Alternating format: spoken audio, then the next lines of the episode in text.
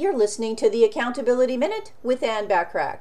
Today we're talking about strategy number five to help you deal with difficult situations, which is to get organized.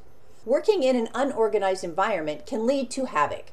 It can lead to a big deflation in motivation and harbor nasty procrastination habits.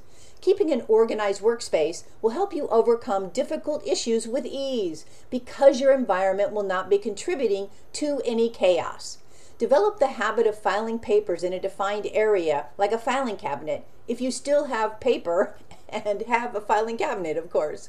Organize or eliminate all the other items that are cluttering up your workspace. Make it a point to tidy up your workspace before you head out each evening.